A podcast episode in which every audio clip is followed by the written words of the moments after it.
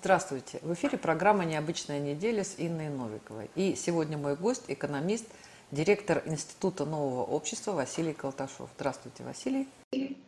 Здравствуйте. Ну, конечно же, мы начинаем наш разговор по событиям недели с да, начала а, избирательной кампании, вернее, извините, с начала голосования. Вот у нас, сегодня, у нас теперь выборы не 19, а выборы 17-19 сентября.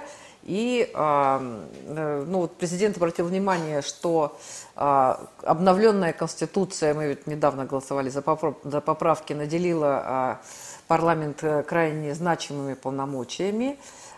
Теперь утверждает Дума кандидатуры председателя правительства, его заместителей, федеральных министров. И Элла Панфилова сказала, что вот избирательная кампания э, прошла без серьезных нарушений. Вот. И а, количество поступивших от всех 14, 14 партий материалов агитационных в два раза больше, чем во время кампании по выборам президента.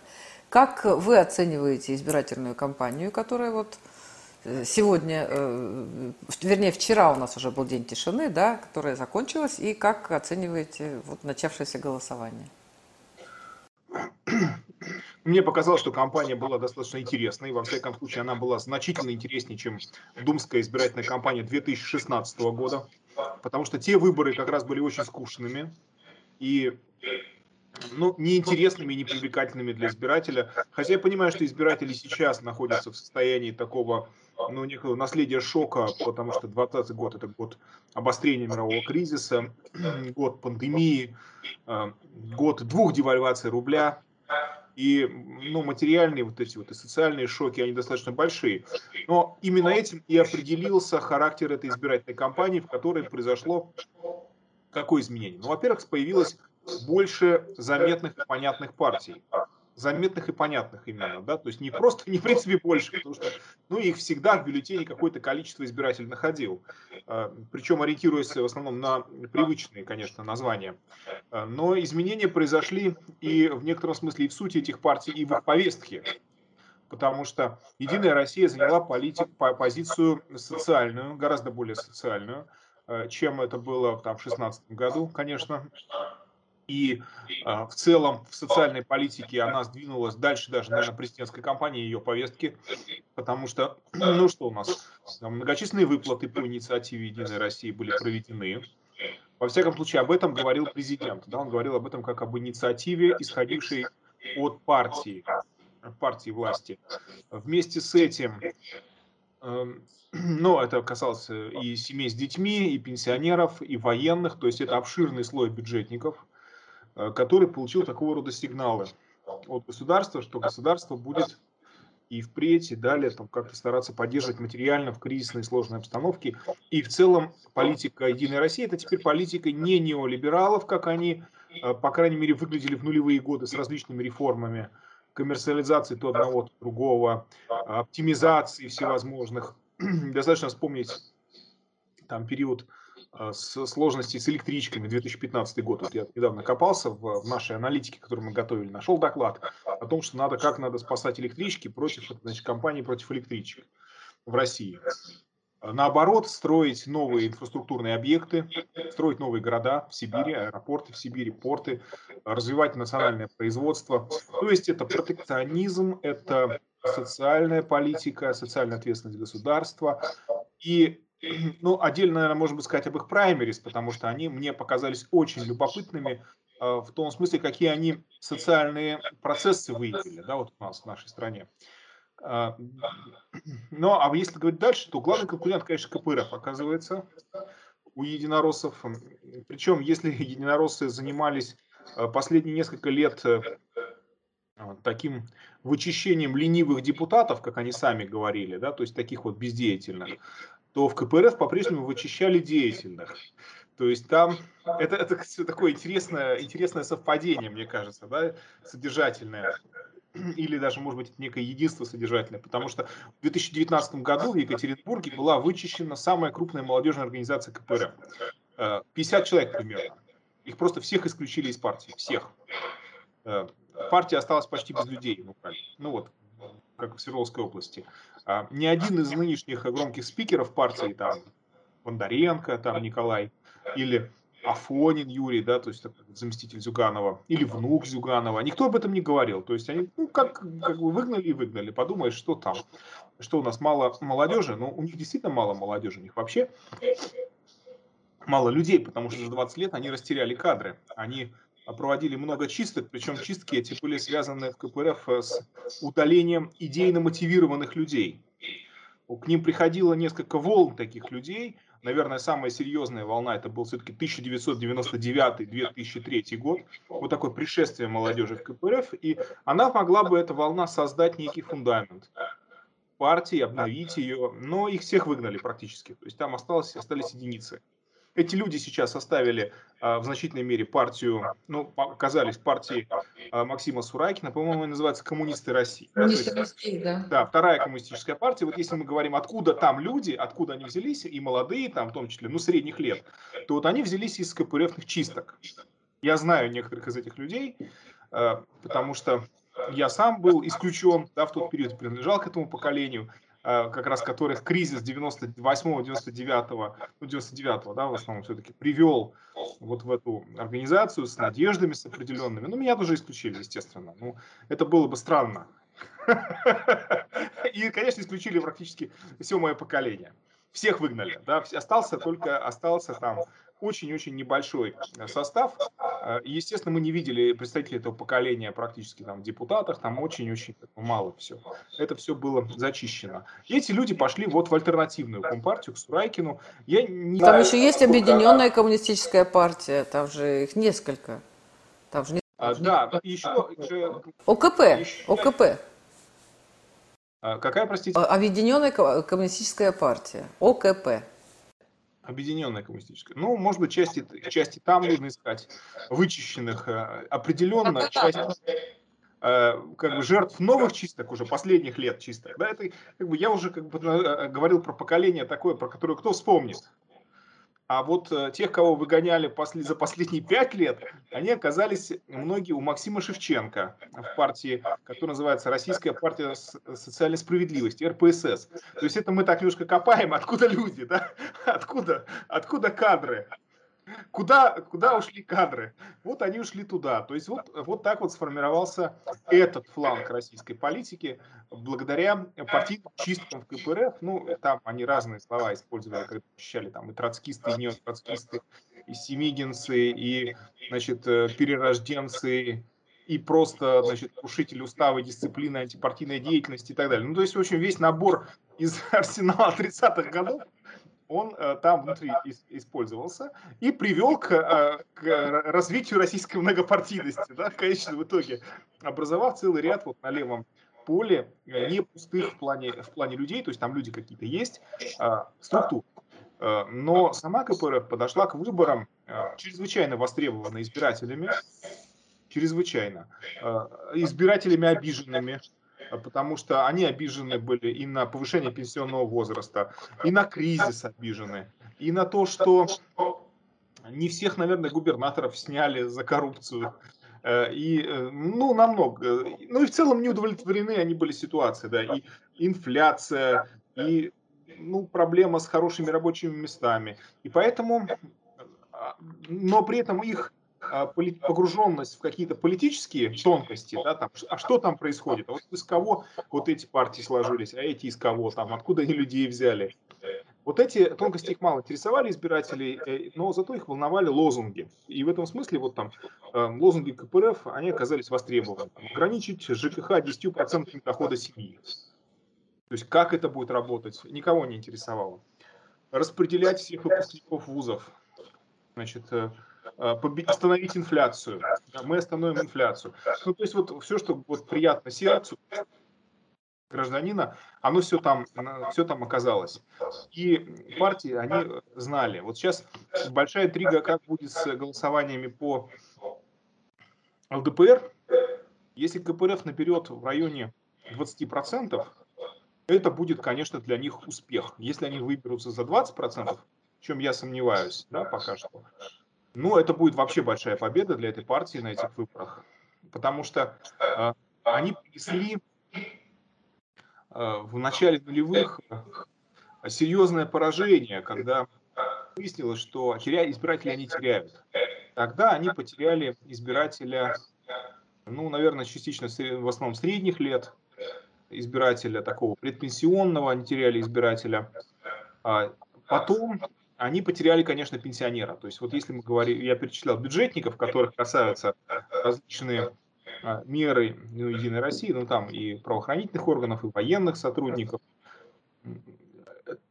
Эта категория, понятно, что она будет, как мне думается, в значительной мере голосовать за Единую Россию, а вот а, категория пенсионеров, она ну, точно будет голосовать, они тоже получили выплаты по 10 тысяч рублей. И самое главное, самое главное, они восприняли, ну, что в их сознании место КПРФ заняла Единая Россия. Вот это вот очень важное изменение, которое э, ну, стоит на которое обратить внимание, потому что 20 лет назад было совершенно не так. Тогда, если мы поднимем э, аналитику, да, поднимем интервью эксполитологов, то мы услышали бы одну и ту же простую мысль, да, что пенсионеры голосуют за, за старое. Вот верните все, вер, вернуть все взад, чтобы все было как вот как лучшие времена, которые были действительно лучше, если сравнивать их с 90-ми. С пенсионерами сейчас ситуация другая. А, и скорее мы можем говорить о том, что КПРФ получила поддержку вот этого предпенсионного избирателя и избирателя средних лет. И при том, что ведь еще за, за них а, агитируют э, прозападная либеральная оппозиция. То есть это тоже очень интересный феномен. Потому что ну, получается, что умное голосование это голосование за КПРФ просто и все. По большому счету, то, что мы ну, увидели накануне выборов, э, в виде рекомендаций по округам, что это в основном все депутаты, кандидаты, депутаты от КПРФ. То есть вот такая вот позиция западная. Да? Значит, э, дальше у нас появились зеленые партии, которые ну, представляют скорее данью моды, моде, и в принципе, в принципе, в нормальной политике зеленых партий быть не должно, потому что как не должно быть э, там каких-то женских партий, да, или, я не знаю, там партий, партий пенсионеров. Это не совсем политическое, да, то есть здесь нет социально-политического какого-то ну, ядра. Потому что нормальные партии это там консерваторы, социал-демократы, коммунисты, либералы. Ну, вот, вот это вот классика, да, которые по какой-то по одной статье, они не совсем, э, не совсем правильные.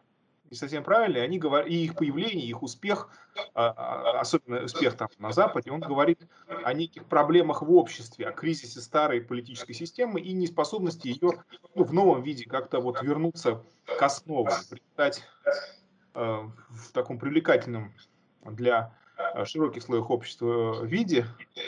Э, ну, у нас, как мы понимаем, двухпартийная система не получилась в России. У нас система многопартийная. Это вообще характерно для континентальных европейских стран. То есть говорить о том, что это какая-то ненормальность, какой-то такой вот продукт технологий или странности самого общества не приходится. Потому что если мы посмотрим на все страны Евросоюза, мы увидим примерно такую же картину. Партий много разных. И это э, не то же самое, например, в Англии, где, по сути, две партии соревнуются. Это основные, да, то есть либористы и консерваторы. Либералы, как известно, э, э, по большому счету сгинули в Англии еще в 20-е годы, после Первой мировой. То есть такого они теряли значение и, в общем, потерялись сами в результате. В Соединенных Штатах было много попыток разных партий, там были социалисты, ну, социал-демократы, по-моему, социалисты они назывались, коммунисты были, и были, была партия труда создать из рузвельтовских кадров там, после Второй мировой войны, ну такой вот умеренно реформистской, но социал-реформистской, как вот Франклин Делану Рузвельт, президент, победивший Великую депрессию. Как-то на таких вот позициях тоже ничего не вышло, в итоге две партии там у них получилось. Это, в общем, наверное, особенности, нужно говорить об особенностях англосаксонских, вот как двухпартийных, да, это скорее англосаксонская вещь. А у нас э, много цветов, многоцветия. Такие вот любопытные ну, букеты, что ли, появляются. Ну, Про справедливую Россию не сказал. Пока что. Про справедливую Россию можно сказать, что объединение-то произошло, формально, по крайней мере, да, то есть объединились. Это было важное событие перед выборами, действительно очень важное. Я вижу много агитаций «Справедливой России», и присутствуют э, все три ключевые фигуры там и Семигин, э, против которого Зюганов боролся там вначале ну, у себя внутри организации почему-то, да, то есть э, э, это с патриотами России, это Захар Прилепин с очень такой патриотической повесткой, и Миронов с повесткой, ну, такой, значит, с повесткой некого согласия с, и с президентом, и критикой, ну, то есть такой какой-то вот без, без стержневой, по большому счету, да, вот если говорить там о других партиях, там, о Яблоке, то есть у них всегда был какой-то стержень, правда, он их никуда не приводил, этот стержень, КПРФ, у них тоже был определенный идеологический стержень, но у «Справедливой России», мне кажется, такое не получалось, и э, то, что они объединились, это интересно и хорошо, насколько я знаю, внутреннее объединение у них еще не произошло, и вообще трудно себе представить, чтобы оно было возможно, я был у них на съезде, мне было очень интересно, как это все проходит, э, там замечательные речи были спикеров, э, там замечательную речь произнес Семигин, который значит, посмотрел на зал и сказал э, или социализм, или потом значит, посмотрел на зал и сказал не жизнь. Не жизни. То есть не как там, знаете, у Фиделя Кастро было там социали, патрия омуэрти, родина или смерть, социализм или смерть. Ну, не жизнь. То есть вот это вот в этом, в этом вся, вся суть. Но все-таки я думаю, что патриотический заряд, который принесен социально-патриотический справедливую Россию, он позволит ей жить. Я надеюсь, по крайней мере, на то, что эта партия, она будет э, и дальше развиваться и успешной, а, останется успешной, но ее повестка, с которой она вышла на выборы, она, мне кажется, никак не отражала, почти никак не отражала вот это объединение, вот это вот изменение какое-то внутреннее в партии, то есть она велась, в общем, так, если бы никакого объединения бы и не было. И это может сказаться на кампании. А, что может сказаться на, еще на кампании, на результатах выборов?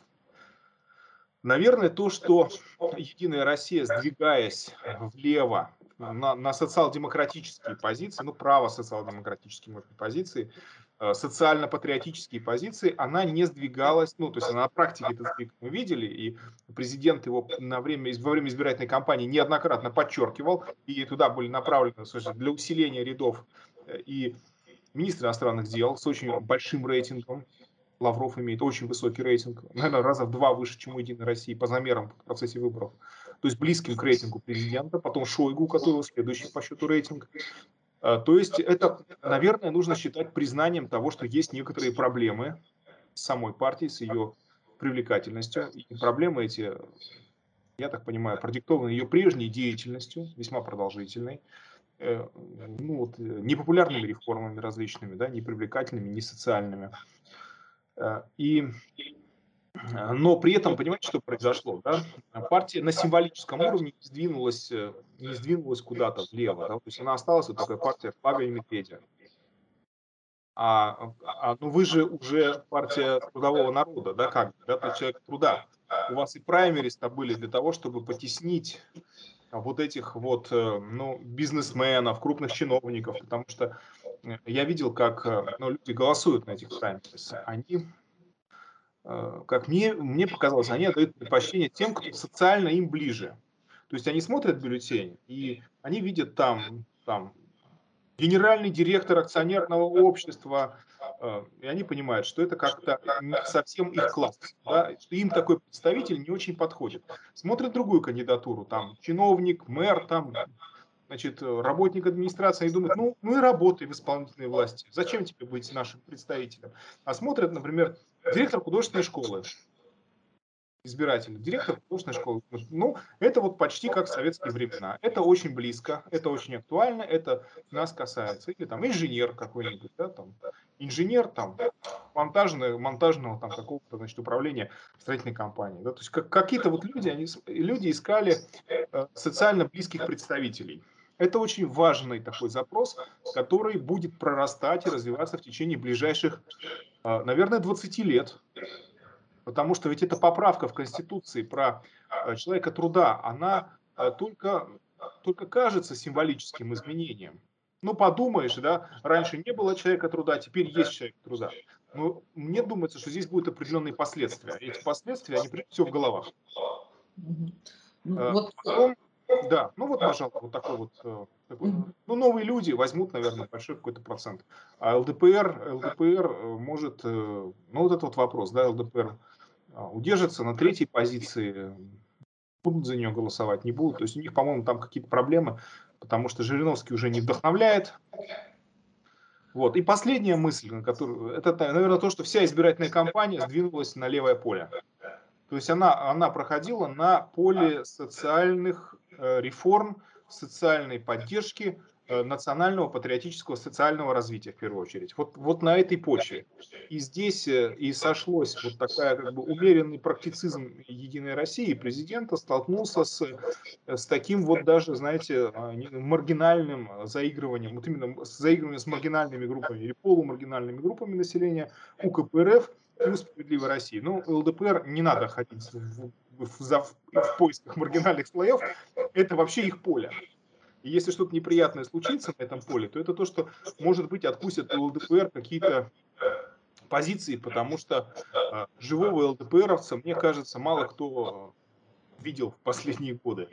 То есть это все как-то главное лицо и баннеры, где написано ЛДПР. Так эти баннеры по всей России. Понимаете, да, куда они в самые раз, раз последние деревни, там этот синий баннер с желтым, э, с желтыми буквами. И на самом деле, э, ну, люди же как-то там часто в последнее время мыслят, последние годы мыслят штампами, когда везде-везде ЛДПР, то, может быть, у кого-то и создаться впечатление, у многих людей, что там что-то происходит. Видите, вот э, сюда же можно прийти, здесь, наверное, можно пожаловаться, попросить помощи. Ну, наверное, мало кто ходит, но, тем не менее, э, вот такого количества вот штабов, домиков, где висит, висят эти надписи, там, на самом деле, Э, и нет. Да, ну, знаете, какой я хотела задать вопрос вот, э, по поводу... Э, вообще, конечно, старым партиям сложно, да, потому что Единая Россия, вот у них там новые всякие там какие-то новые лозунги, новые идеи, вот они уже сколько лет вообще в Думе сидят, да, и как бы странно, а где вы раньше были, ребята? Вот, и а, то же самое и с ЛДПР, и с коммунистами, и за справедливой Россией, как бы, ну, очень трудно верить, что вдруг они все тут на лету переобулись и стали совсем другими. Ну, вот, э, вот эти выплаты, вы сказали, что люди получат эти выплаты, а, получили, и они будут думать, что, э, да, что теперь они дальше будут вот их получать. На самом деле, вот, э, мне кажется, это было очень откровенно сделано, в общем, незадолго до выборов, и что-то я очень сомневаюсь, что люди... Для, я знаю, что это для людей очень-очень важно, что люди тяжело живут, особенно в регионах, и 10-15... Ну, для военных, может быть, не так, но 10 тысяч там для пенсионеров это просто э, очень значимая сумма. И вы думаете, они верят, что теперь они будут регулярно получать по 10 тысяч? Я, я, знаете, я не уверен, что будут получать все прям по 10 тысяч. Нет, они верят, они верят в это, я имею в виду. Я думаю, что они не будут. Смотрите, Значит, э, во-первых, э, э, это нужно рассматривать как своего рода акцент, да, как сигнал новой политики. Тем более это сигнал уже второй год. У нас, ну, по крайней мере, вот выплаты на детей, это уже вторые выплаты по счету, и мы можем в некотором смысле предполагать ну, с уверенностью, да, что это будет и в следующие годы, что семьи с детьми, со школьниками, может быть даже и с дошкольниками будут получать вот какие-то выплаты от пенсионного фонда, ну через пенсионный фонд, вот в том размере, в котором они были сделаны для подготовки детей в школу. Что касается пенсионеров, а, ну, насчет военных. Я думаю, что военных, вот сейчас внесено предложение, опять же, так понимает Единая Россия, что военным нужно индексировать и, и полицейским, и там судебным, ну, не знаю, что судебных, но военным и полицейским, да, а, заработную плату с опережением инфляции, да, то есть как бы с покрытием инфляции, даже там немножко с плюсом. Как-то вот как, как-то так, да, то есть такое поручение правительству, значит, есть, и это может заменить вот эти вот, ну, выплаты просто чеком, да, условно говоря, там по 10 тысяч рублей. По пенсионерам. Проблема большой части пенсионеров это очень низкая пенсия. То есть те, кто получает ниже среднего пенсию, таких очень много, они, ну, им не хватает этих денег никак, да. А при этом они платят НДС при покрытии тарифов ну, счетов за ЖКХ, при покупке в магазин. И было бы очень хорошо, и об этом, кстати, люди говорят, вот мне просто пишут, да, что а почему бы нам не сделать эти выплаты да, в России как возврат НДС? То то есть какая-то сумма ежемесячная или в конце года пенсионерам ежегодно переводится не в виде того, что государство сказало, ой, вам трудно, вот вам деньги. Да? А государство говорит, знаете, мы у вас эти деньги взяли, когда вы ходили в магазин и платили за квартиру, это НДС. Мы его вам возвращаем, потому что вы, пенсионеры, ну, не должны вы платить этот налог. Не должны. Вот он вам обратно. Вот такой вот э, не подарок, но приятный сюрприз. Вы думаете, что кто-то будет... Э, э, вы думаете, что это реально? Нет, я бы хотел, чтобы это так было сделано, потому что формат просто вот возьмите деньги, он, мне кажется, очень сомнительным по качеству. Это, конечно, попахивает древними Афинами, э, потому что афинская демократия на том и держалась, что у них были во многом серебряные рудники. И возьмите, гражданин, возьмите деньги, э, государство о вас заботится. Это была одна из таких основ афинской демократии. Василий, а вот скажите, я вас... Пере... Ага. Да, вот а, скажите, пожалуйста, вот по поводу налогов. Вообще, э, ну, как бы хотелось бы, чтобы налоговое законодательство было таким, чтобы оно стимулировало и малый и средний бизнес, и людей, да, и, ну, и крупный бизнес, наверное, там у них полегче ситуация. Ну вот э, по поводу вообще судьба прогрессивного налога. У нас столько было разговоров о том, что с богатых нужно там брать больше, а с бедных там либо меньше, либо вообще не брать, потому что, ну, когда там действительно с пенсии платить налоги, ну, прям беда, да. Вот э, вообще это реально? Все-таки как- как-то э, пытаться облег... Э, облегчить жизнь людей с небольшим достатком, либо всем, всем, все должны платить одинаково, бедные и богатые? Нет, конечно, необходимо менять коренным образом налоговую систему в России. И, к сожалению, это не очень понимает э, само общество, то есть оно понимает, что нужен прогрессивный налог, но оно не понимает, что нужно отменить регрессивный налог, то есть 13% налог для тех, кто зарабатывает ну, хотя бы меньше 50 тысяч рублей в месяц, он должен быть э, устранен, то есть люди не должны платить этот налог. Конечно, я понимаю, что тут же все скажут, что ну как тогда все работодатели переведут всех на такую зарплату, значит, будут платить зарплату э, вот такую, а для того, чтобы не платить налог, им будет удобно. Да, и работодателям, конечно, это будет удобно в определенном смысле, но не произойдет ли в результате обеления зарплат? Меньше конвертов, больше прозрачности. И потом социальные отчисления, которые у нас берутся с граждан, конечно, их тоже можно было бы уменьшить. Но это как раз наименее вероятно сейчас, мне кажется, да, то есть, ну, в целом налоговая нагрузка на трудящихся, она достаточно большая и ее надо снижать. Ну, будут ли снижать ее, потому что она вся косвенная, да, то есть это а, мы это как, как бы не видим, как будто этого и нет. А, а вот с прогрессивным налогом а, проблема следующая, что 15% налог, он является, конечно, э, даже, ну, можно сказать, первым шагом к прогрессивному налогу, а можно сказать, что полушагом даже, полшага это. А для того, чтобы сделать остальные полтора шага, для этого нужно решить вопрос с офшорным капиталом, потому что ведь огромные средства находятся в офшорах. Ну, наверное, не менее триллиона рублей, рублей, простите, долларов, не менее триллиона долларов вывезено из России в различные офшоры. Когда в Англии случился Брекзит, писали о том, что только русских капиталов там бежит э, из э, Соединенного Королевства я могу ошибиться, но там суммы были выше 100 миллиардов долларов. То есть огромные средства российского происхождения циркулируют на мировом рынке. И когда мы слышим, вот в прошлом году слышали, что самые, ну, по итогам прошлого года, самые богатые граждане России, они от кризиса выиграли, они стали богаче, их состояние увеличились, и люди говорили, как же так? Неужели на масках? Так они разжились. То не совсем на масках.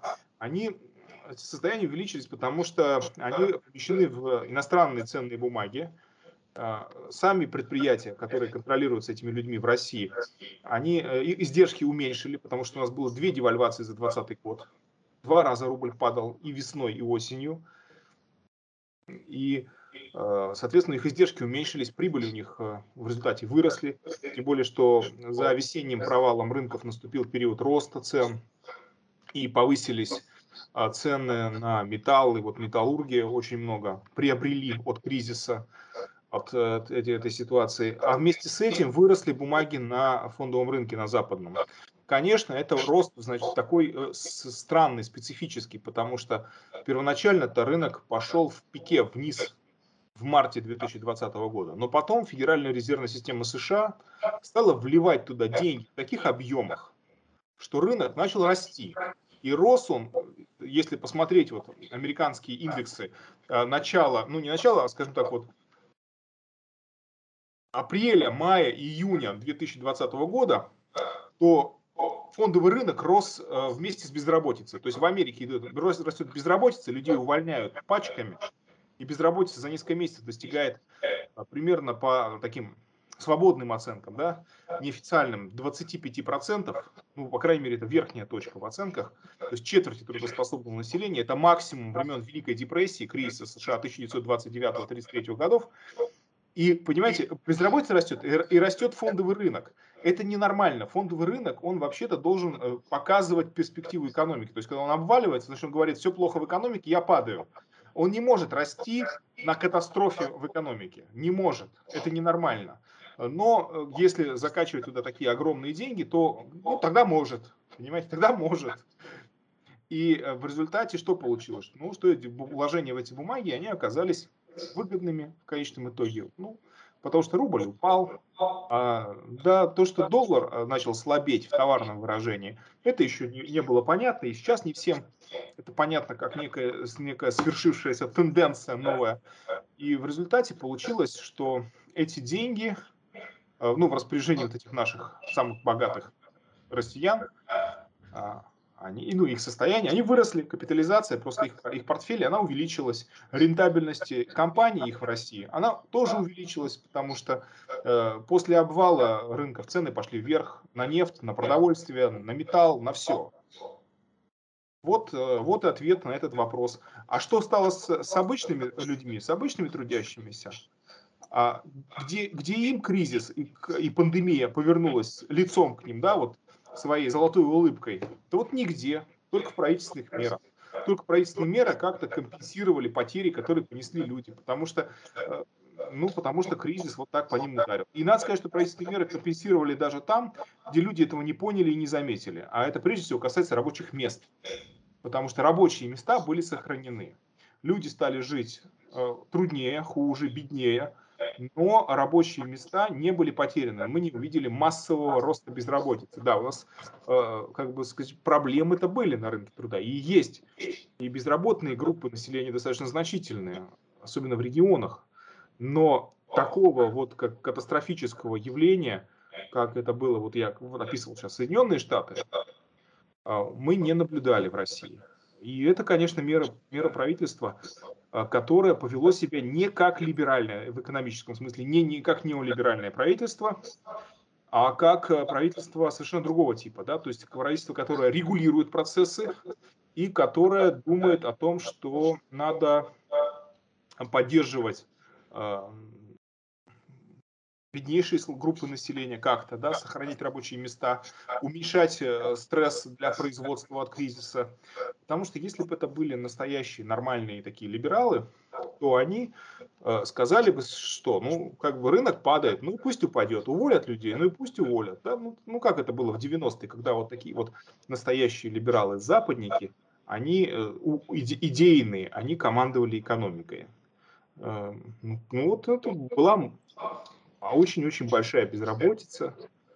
А, ну, конец Союза, 90-е. И, в общем, если ты бедный, значит, ты сам виноват. Если ты безработный, значит, ты сам виноват, ленивый и глупый. Ну, вот это то, что открыто говорилось тогда.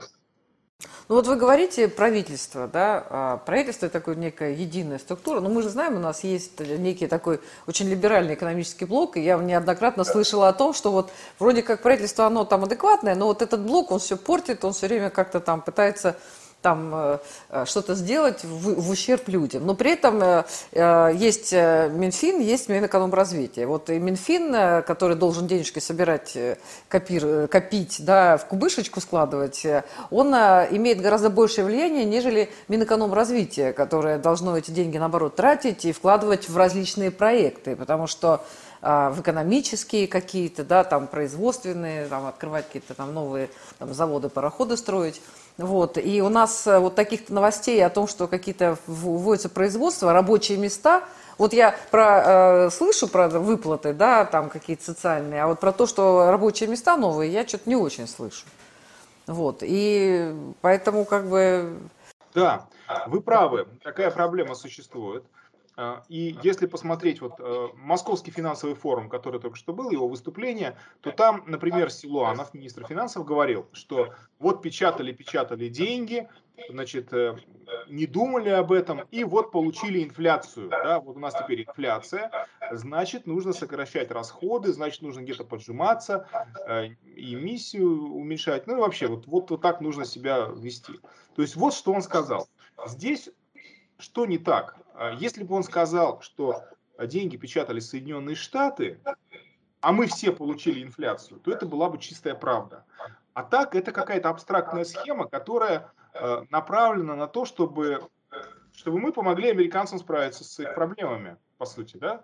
То есть, по, по сути, вот в, этом, в этой реплике или в этом выступлении Силуанов предложил россиянам Э, и российскому государству помочь Соединенным Штатам справиться с их проблемами. Потому что они печатали деньги, а, это вызвало глобальную инфляцию. А я напомню, что на Петербургском э, экономическом форуме в этом же году э, первый вице-премьер Белоусов говорил о том, что инфляция это глобальная, то есть он подчеркнул это, да, маленькая такая, казалось мысль, но очень важная. Инфляция действительно не имеет внутрироссийских в основном корней. Она заносится к нам извне и будет заноситься, потому что и дальше мы увидим рост мировых цен на продовольствие, на металлы, на нефть, на газ.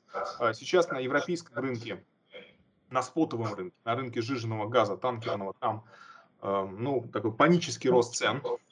Э, в августе, в сентябре продолжился рост цен на продовольствие, хотя была надежда, что информация об урожае, наличие урожая, да, вот большого предложения или гарантии предложения – продуктов питания приведет к тому, что ну, не будет роста цен на продовольствие такого. Он уже замедлился был в июле, прекратился даже. И снова рост. Э, в этом смысле понятно, что рынок взял перспективу. Да? То есть рынок сказал, ну ладно, вы там себе думаете, что хотите про то, что там урожай, но мы знаем, что цены на продовольствие будут расти дальше. Следовательно, мы в это, в это верим, в это вкладываемся, мы покупаем, перепродаем, и все. И теперь это растет. Вот она инфляция. А, значит, а дальше вторая часть предложения Силуанова – сокращать правительственные расходы. А куда сокращать? Это что означает? Что нам не нужно а, делать крупных вложений в Приморье, в Восточную Сибирь, не строить там новых коммуникаций, новых аэропортов, новых э, кварталов, новых домов, там социальную инфраструктуру не создавать, не финансировать, например, модернизацию э, инфраструктуры даже хотя бы до вот этих 20 э, агломераций городских, которые выбраны были правительством. То есть и здесь тоже где-то прижать расходы. И что? Это остановит мировые цены на продовольствие? Или это остановит, в принципе, нашу экономику, сделает ее буксующей, не выползающей из кризиса и э, потихонечку ну, улучшающей свои показатели, создающей также новые, э, новые условия для ведения дел экономических и новые рабочие места, и новый спрос особенно в инфраструктурных проектах, это спрос на материалы. Здесь только Москва является исключением, потому что в Москве очень дорогая недвижимость, очень, ну, очень большие издержки э, на ее сооружению. Здесь, э, здесь мультипликативный эффект минимален. То есть вы вкладываете огромные деньги, получаете смешной выхлоп. В то время как в регионах на такие же деньги вы можете получить значительно больше выхлоп для всей экономики, то есть больше спроса, больше объема потребления цемента, стального проката, труб, там, металлических сеток, отделочных материалов, плиток, красок, э, кровельных материалов. Вот, вот всего спектра того, что необходимо для строительства это рабочие места и в самом строительстве, и в производстве материалов, и в обслуживании и производстве техники, особенно желательно, чтобы она была, в общем, российская. Э, в этом... То есть вы получаете эффект для экономики уже, уже сам процесс этих вот расходования денег, он дает эффект для экономики. А способствует ли он инфляции? Ну, я думаю, что он способствует, будет способствовать росту цен на жилье, например, в регионах. Мы это видели уже и так в прошлом году, когда на 10% э, в целом по России поднялись цены на недвижимость. Но это было преимущественно все-таки не Москва и не Ближнее Подмосковье. Это, был, это именно э, российские регионы, при том, что мои знакомые Новосибирске, например, мой коллега, юрист, он говорил, что я говорит, вообще не понимаю, откуда люди берут деньги, но потому что они скупают все, и цены на все растут. Про недвижимость прошлого, второй половины прошлого года. А, это тоже сработало. Представьте себе, что улучшается инфраструктура, что ясно, что будет капиталовложение в эти регионы, что там уже создаются рабочие места государства. То есть вот, э, вот чего Силуанов хочет, чтобы не было. Понимаете, вот мы, э, может, не знаем, что он хочет, чтобы было, у него, может быть, есть какая-то мечта про российскую экономику, либеральная мечта про прекрасную российскую экономику будущего, такую свободную, где предприниматели все предпринимают и все вот так и цветет. Но чего вот он не хочет, вот из этого выступления понятно, отчетливо. Вот этого не хочет. Вот против этого будет, видимо, бороться как можно. И в этом смысле российское правительство было и остается полем политической борьбы, конечно. И борьба у нас не только на выборах между разными тенденциями, партиями, э, там на одномандатных округах, э, персонажами разными, да, а ну и борьба вот здесь тоже. Ну, вот еще такая тема, а, кстати, связана с Единой Россией, хотя проблема давняя и очень-очень серьезная. Ну, вот мы, вы наверняка слышали, несколько а, было случаев а, нападений на детей, и там рецидивисты, педофилы, которые оказывались на свободе вскоре после, в общем, заключения, и при этом один случай меня просто глубоко возмутил, когда человек, э, ну, педофил напал на, э, на ребенка, вот, и э, в Волгограде там, да, и в 35 лет он совершил 4 тяжких преступления и был на свободе. При этом год он где-то вообще гулял между преступлениями. Причем э, в том числе там было убийство, изнасилование, там с каким-то злым умыслом. Ну, там реально тяжкие преступления. И я там просто написала, скажите, там, вообще, какие сроки давали этому человеку, а, если в 35 лет у него 4 тяжких преступления? И вот сейчас э, Единая Россия вносит законопроект о пожизненном заключении за педофилию, потому что вот еще был случай, ну, там э, освободился, куда-то переехал, на учет не стал, все про него забыли, вот еще там двух девочек там, там вроде бы ну, убил. Вот. И а, причем а, почему-то ну, предлагается вроде бы, с одной стороны, ужесточить наказание, с другой стороны, это именно идет речь о, о рецидиве, то есть э, вот первый раз это как бы не считается, как будто получается. И, да, и а, причем, а, а если это первое преступление, то оно должно быть какое-то там супер особо тяжким с, с, в купе с совершением какого-то другого тяжкого преступления. Вот. И, а, но тем не менее, это, вот, э, пожалуй, это единственная попытка на сегодня как-то пытаться эту тему поднять и ее урегулировать, насколько это возможно. Вот. Как, как вы оцениваете эту инициативу, насколько она э, будет... Я понимаю, что общество все это воспримет, видимо, а, с, с, с пониманием и с желанием, но у нас же смертной казни нет, у нас только, только пожизненная. Вот, как, да, У нас да. произошла гуманизация наказаний за особо тяжкие ненавистные обществу преступления. Эти наказания в случае с убийством, если ну, там убийство, да, доходит до убийства, потому что вот в Бужениново только что был э, случай, который вызвал возмущение жителей поселка этого подмосковного, э, когда мигранты, двое мигрантов, или трое мигрантов, трое, кажется, да, изнасиловали и убили 65-летнюю женщину. Этот случай потряс э, общество. Э, как, в общем, его потрясали все подобные случаи, включая убийство и насилие над детьми. И ну, наказания здесь предусмотрены, э, по-моему, от 6 до 15, в крайнем случае 20 лет тюремного заключения. И я, когда вот это смотрел вот по, по статьям законов, я подумал, а вообще заинтересовано ли общество в сохранении в жизни или хотя бы в исправленном виде, да, в исправляемом и в исправленном виде, уже исправительная система, да, считается, э, вот этих вот лиц, вот оно вообще общество заинтересовано в том, чтобы их воспитать, перевоспитать, э, исправить, в том, чтобы они ну, существовали, и чтобы их потом выпустить. Все-таки тюрьма – это место, откуда традиционно, в соответствии с практикой римской судебной системы еще, да, юристы у нас на что опираются? На римское право, либо отправлялись на казни или в изгнание, либо э, на свободу. Э, ну, может быть, с уплатой штрафа там какого-то. Да? То есть, соответственно, в отношении наказаний должны произойти радикальные изменения. Эти наказания должны стать гораздо более строгими. И я думаю, что э, смертная казнь в случае таких преступлений, вот таких преступлений, основанных на разнузданности, по сути, бесчеловечности, она должна быть возвращена. Я не считаю, что там смертная казнь должна применяться за государственную измену, например, даже. Да? за, э, за коррупцию, как это крайние формы коррупции. Но вот такие вот преступления против, человек, против человечности, да, то, то, за что фашистов судили, нацистов судили, они должны, конечно, наказываться безжалостным образом, и не должно быть вот этого перевоспитания. Кого вы собираетесь перевоспитывать? Когда эти люди переступали эти границы, они, они понимали, что они делают. Да? Конечно, можно сказать, что вот они психически нездоровы, давайте их полечим, маньяков полечим, выпустим, э, и все будет замечательно. Я не думаю, что будет замечательно. Э, тем более, что вопрос относительно там, психического состояния, психических расстройств, это очень-очень сложный полемический вопрос для психологов, и для психотерапевтов, потому что, ну, а что такое нормальность, так до сих пор никто не ответил. Что такое психическая нормальность? Ну, как объясняла мне одна э, коллега, э, психическая нормальность – это когда твои тараканы ходят по правильным маршрутам в голове, да, и ты их не распускаешь. А если распускаешь, то уже начинается ненормальность. Ну, то есть это не значит, что у тебя там все должно быть идеально, да, в голове.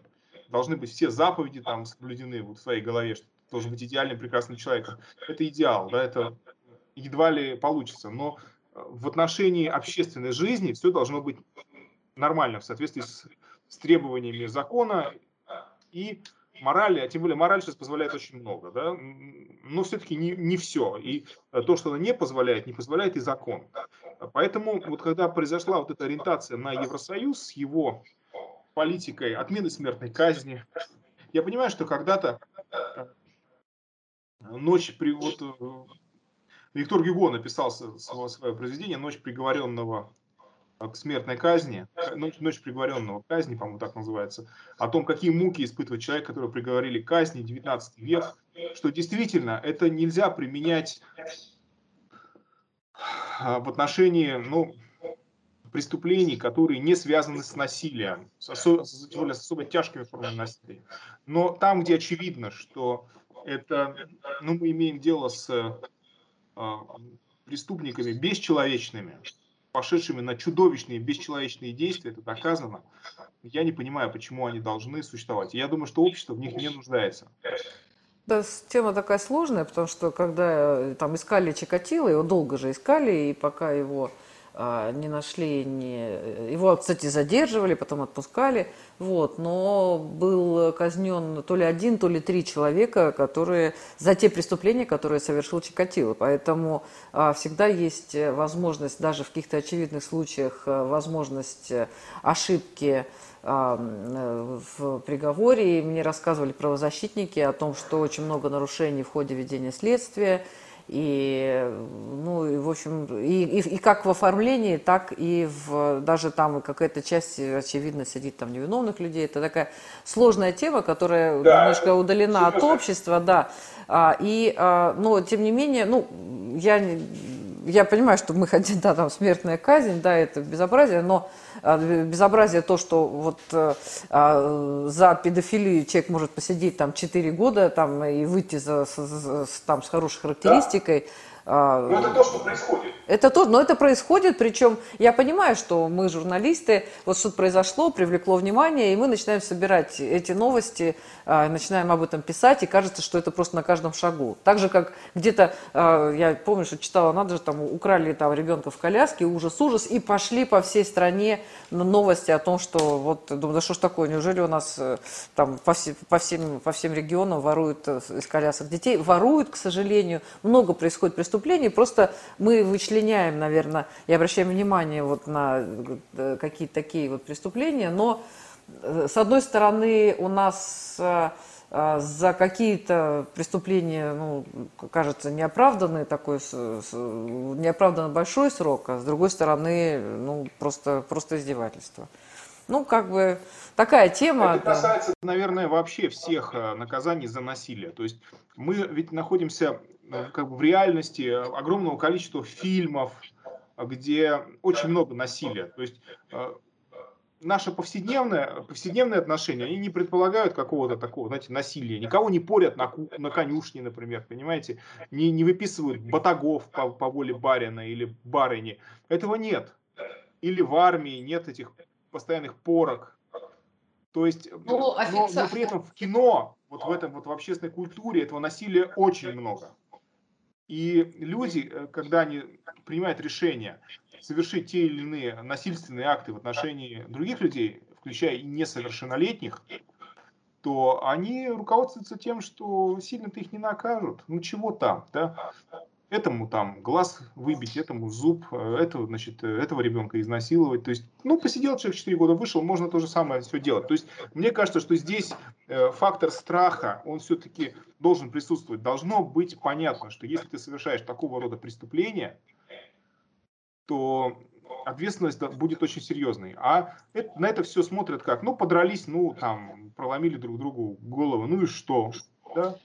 Ну, на самом деле что? Потому что, конечно, если мы хотим, чтобы ну, на, общественная энергия была направлена в экономическую сторону, в сторону созидательной деятельности, э, там, в сторону развития культуры, в сторону того, чтобы у нас были более здоровые гуманные отношения, то, наси, то насилие в этом смысле является врагом общества, врагом. И в этом смысле то, что я говорил про там, смертную казнь, про насилие, да, это все-таки крайняя форма насилия такого, то это просто форма, с помощью которой можно попытаться остановить э, вот эту вот лавину насилия, потому что это лавина, это целая экспансия. И бороться с этим нужно каким-то образом. Не говоря уже о том, что это большой-большой вопрос к Министерству культуры и Министерству образования. Чем они занимаются последние 30 лет? Анонсируют фильмы, которые вызывают большие вопросы, как в том числе а также проекты. Ну, это, это такая другая тема. Еще есть такая, э, такая история. Значит, Министерство цифрового развития предложило отключать связь любых видов во время чрезвычайных ситуаций для обычных людей. При этом у а, военных, у силовых ведомств, кто там оказывается э, и там занимается ликвидации последствий. У них есть уже специальные а, виды, альтернативные виды связи, а, а, которые они используют, но при этом, если э, там какие-то чрезвычайные ситуации либо природного характера, либо там техногенного, либо там связанные с каким-то как это, человеческим фактором криминальным, то а, операторы, то есть приоритет вот этим всем, значит, э, силовым ведомствам, и люди оказываются а, без связи. Тем, кто, кому не повезло там находиться в этот там, тяжелый момент, оказывается без, без связи, без возможности а, просить, просить о помощи и без возможности сообщить близким людям о том, что с ними как минимум все нормально, они живы. Вот как вы оцениваете такую инициативу и насколько она... Мне кажется, довольно странная инициатива, которая а, скорее направлена на то, чтобы сокрыть проблемы в работе ведомства, ну, там, МЧС, например, и региональных властей, потому что часто безответственность с их стороны или со стороны там, корпораций, да, с которых тоже не спрашивают, приводит э, к каким-либо ну, таким вот катастрофам, да, даже там и местного, местного характера, но это не получится, да, это будет приводить только к, к скандалам, и мера эта окажется непопулярной. Мне кажется, что время вот такого рода мер ушло. То есть вот так вот, чтобы заткнуть, и никто ничего не сказал и не сделал, и не мог не, не сообщить, не получится. А Все равно информация будет прорываться, и общество, люди будут это обсуждать и на это реагировать. И это, если так будут действовать, то это пойдет во вред. Это вот такая же политика уже пошла во вред губернаторам. Потому что губернаторы на протяжении многих лет, с 90-х годов, рассуждали примерно так в России, что если э, что-то у меня не в порядке там, в регионе, но об этом никто не знает, то пусть оно так и будет. Это вообще не проблема. То есть, если информация не вырвалась никуда-то вовне, мы ее задавили, эту информацию, да, какой-то проблеме, там, не знаю, затоплены деревни на протяжении многих э, месяцев, э, нет школ, нет света где-то, э, неисправная газовая система, там, что, что угодно, да, больницы разрушены, просто разрушены, а, вы, а в отчетах они сверкают, то этой проблемы не существует, пока об этом никто не знает.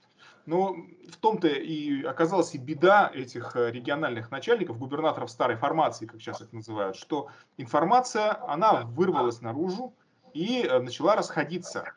И вот эта серия скандалов с губернаторами и, и членами их команд, которые Э, позволяли себе разные высказывания в отношении граждан, очень такие недружелюбные. Ну вот, там дама-чиновница региональная, которая позволила сказать, что а государство вас вообще не просит рожать и так далее. В таком духе.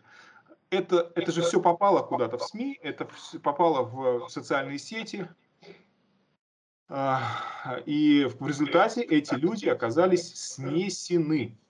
Снесены, и карьеры их, э, ну, как минимум поставлены на паузу, а может быть, э, я надеюсь, что поломаны, да, вот в конец, потому что оказалось, что все теперь по-другому, что теперь вы не можете а, так себя вести, и тем более а, на что, что определило вот эту ситуацию, да, почему это оказалось возможно именно теперь, почему не раньше, не в нулевые годы, например, когда, в принципе, тоже могла информация утечь, попасть куда-то.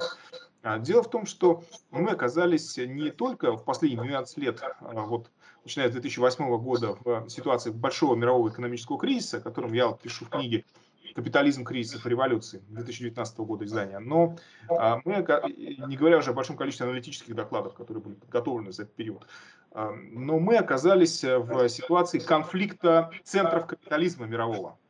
То есть здесь, в России, есть определенная такая партия влияния внешних сил. И а, для нее каждая проблема, каждая катастрофическая ситуация – это шанс раскачать обстановку, да, вызвать какой-то политический кризис, уже даже не локальный, и э, двигаться, двигаться дальше к тому, чтобы взломать э, в конечном итоге экономику политическими средствами, российскую экономику. То есть это называется такая борьба, против, обострение противоречий международных. И внутренняя политика, и внутренние вот эти вот проблемы с деятельностью чиновников, с нерешенностью проблем, они стали частью большой международной борьбы. И в этом смысле Э, вот, вот что погубило, да, не информационная революция. Информационная революция идет с 70-х годов, появляются разные устройства, носители, там, ну, в общем, интернет появляется там, в нулевые годы, он уже достаточно развит, чтобы информация не, не ушла. Да, это были бы фотографии, а не, не ролики, может быть, да, в нулевые годы, не видеоролики. Но э, самое главное не это, не, тех, не техническая часть, а вот именно международно-политическое, социально-политическое, экономическое, да, политэкономическое. Угу. Ну, вот э, история, тут особой там морали, наверное, нет, но вот, тем не менее, а, тут мы уж все давно забыли про а, Мистрали, которые, помните, в 2014 году Франция отказалась нам а, продавать, причем я разговаривала с военными, они говорили, они все перекрестились, сказали, слава богу, нам эти Мистрали не нужны. И это как бы вообще контракт, это же Медведевский контракт был, да, и, и это была некая благодарность э, Саркози, когда были события 2008 года, и Саркози же там какую-то комиссию возглавлял, и он а, смог э, доказать мировому сообществу о том, что а, не Россия первая напала на маленькую, но гордую Грузию, а все-таки это было совсем наоборот. Вот, и поэтому получилось, что мы а, и деньги получили обратно, да, и Мистрали потом благополучно, в общем, продали Египту. И вот теперь создается оборонный альянс а, Великобритании, США, Австралии. Они же все тоже такие англосаксонские такие страны, да, там все они там близнецы-братья практически. Страны прецедентного права. Да, значит, у них там оборонный альянс с, с именем таким АУКУС, причем а, с целью защищать, защищать свои интересы в Индо-Тихоокеанском регионе, и а, при этом они, а, а значит, э, первая инициатива – это создание атомных подводных лодок для военного морского флота Австралии. И, этот, э, и в итоге они, как бы и Франция оказывается, в общем, э, не, не при делах. Вот. И страшно-страшно обижается на это, да, и, ну, вот Захарова, наша Мария Захарова так сказала, вот, типа того, что когда... А, и сказать, что это для них это удар в спину, сказала там министр иностранных дел, да, вот, и она так сказала, что, ну, да, когда там, э, там, э, или там нож в твоей спине, то это, видимо, там более ощутимо, нежели, ну, нежели вы сами наносите кому-то удары в спину. Ну, вот такая вот тема, да, то есть что, сказать, что вы думаете об этом? Что с Францией, да, это большой вопрос на самом деле, потому что э, Францию явно обижают, англосаксы обижают Францию. Э, они ее обижали. Они всегда, всегда ее обижали. Вы хотел сказать, что они, они всю жизнь э, считали себя все морскими державами и выясняли, кто из них круче. И мерились там, чем только можно мериться. Франция была очень э, большой экономикой, много столетий пока не обнаружилось, что есть Соединенные Штаты, а потом Россия, а потом и Китай. И Французский историк Фернан Брадель писал об этом. Да, то есть феномен Франции – это ее размер. Но она имела население даже побольше, чем Российская империя в XVIII веке. Ну, в какой-то момент мы их, а, конечно, там обошли, э, но она имела развитую инфраструктуру, да, то есть э, там, каналы э, между реками, да, то есть морской транспорт, дороги строили, много городов, много центров локальных, много портов. И, конечно, Франция боролась, и это, это является коренной причиной, почему ее не любят теперь. Потому что все это у них есть и сейчас. Ну почему их должны любить? Что у них есть и сейчас? У них, э, извините меня, все свои колонии, э, все, они все... Сама Франция это осталась, понимаете? Ну, Сама Франция осталась. Франция, да. Остались университеты, научные центры, научные школы остались. Франция, она интереснее, чем Германия во многом. Э, но именно поэтому она и считается как раз таким подозрительным союзником. Да? То есть которому англосаксы не доверяют, потому что они опасаются, что, ну, что Франция вдруг вот какой-нибудь политик окажется Деголем, да, вот возьмет и окажется, и начнет э, ориентироваться не ну, на какие-то интересы местного характера, в первую очередь.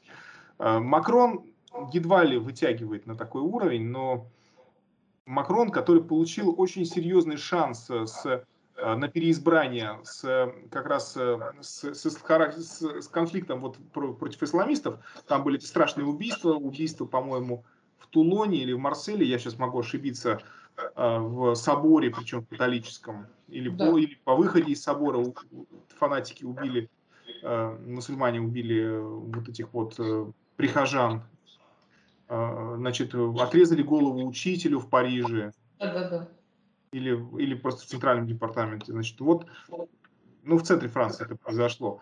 И Макрон, он занял такую позицию, что мы вообще-то светская республика. Как светская республика мы не можем такого допускать.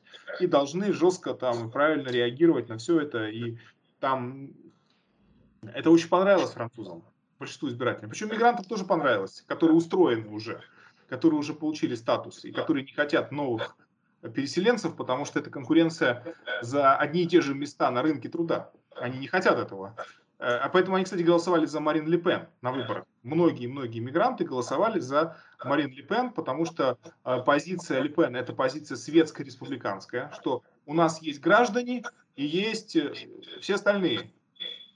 А, они говорят, а мы граждане, мы магрибинцы, там, условно говоря, там, магрибинского происхождения, магриб, происхождения Магриба. Мы даже не знаем уже, там мы из Алжира или из Туниса, или из Марокко. Мы сказать не можем, но да, у нас немножко другой цвет кожи, но мы французы, французские граждане, да здравствует республика.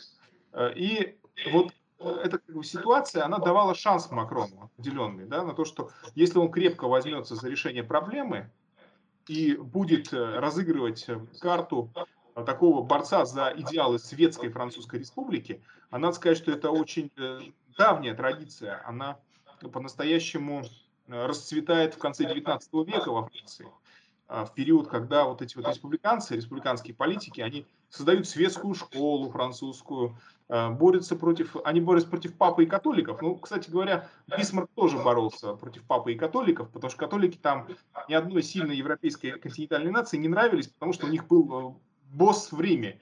Это считалось не очень правильно, как это так, вы как бы вроде э, наши, а у вас вот есть начальник в Риме. Нужно было его ослабить, как минимум. Это минимально.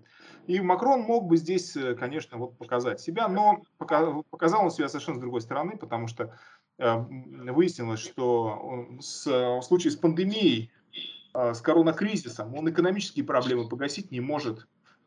Беду, которая постигла большое количество мелких предприятий французских, которые активно создавались там в прежние 10 лет, он тоже не может отвратить то есть у него очень э, немалые проблемы возникли. И сейчас это вопрос, да, либо ему нужно сдвигаться дальше в сторону, по сути, повестки э, Национального фронта или Национального объединения, как это у Липен называлось, ну, называлось и называется, и более и практически больше действовать. Или может э, здесь произойти определенный сдвиг, такой консервативный. Ну, это как бы республиканская светская традиция, это французский консерватизм. Чего ж тут? Для них это ну, органично, они с этим срослись э, достаточно давно. И вот этот вот момент, А, а если власть поменяется во Франции? А, а если политика поменяется? Для англосаксов ничего хорошего. Тем более очевидно, что а, здесь нужно жертвовать интересами либо а, своими а, в пользу англосаксонского мира и капитала, да, либо их интересами. Потому что участие в санкционной войне против России, оно не привело к успеху. Франция ведь участник санкцион, санкционной кампании. Франция участник всей, всей политики Евросоюза восточного похода. То есть политики расширения на восток, экспансии на восток, когда у них и Грузия ассоциирована с ЕС, и э, на Белоруссию они, э, ну, не то чтобы облизываются, а, в общем, всеми силами хотели бы поменять там власти, взломать экономику и забрать ресурсы страны. И на Украине они тоже отнюдь не с, не с Россией. Да, то есть достаточно вспомнить, как активно Зеленский встречается с Макроном, и как э, при этом Зеленский каждый раз радуется. И ведь он радуется не просто так, он понимает, что здесь вот он находит, может быть, большую поддержку, а, пусть даже моральную в основном, нежели у Меркель, которая э, не любит Россию, но прагматично и вынуждена считаться с э, с необходимостью, необходимостью, например, достроить Северный поток-2, потому что это усиливает Германию в Евросоюзе. Германии выгодно, хотя это выгодно и России, но это приходится терпеть. Вот это вот, вот эта вот э, позиция Меркель. Меркель, кстати, высказывала во многих своих интервью в прежние годы. Она говорила, что мы вообще за снятие санкций. Мы не против э, России, мы Россию к ней хорошо относимся. Но страна такая, так себе страна. И ведет себя она неправильно, эта Россия, ну, плохо, плохо себя ведет, а мы к ней так открыто, так хорошо, мы бы уже все бы санкции сняли. Вот если бы они вели себя нормально, вот, ну, это вот, конечно, это адресовано немецкому избирателю, которому вся эта кампания а, санкционная и все это обострение не нравилось и не нравится, потому что ну, зачем?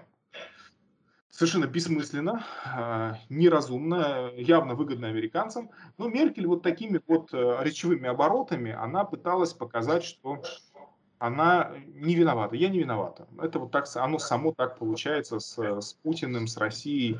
Такая же страна Россия, что мы так любим, любим, а она вот нас провоцирует и провоцирует на санкции. Ну да, они нас очень, очень любят. Но это все-таки не то же самое, что радостно встречаться с Зеленским, как это Макрон делает, или там Зеленскому встречаться с, с Макроном, это все-таки другой уровень.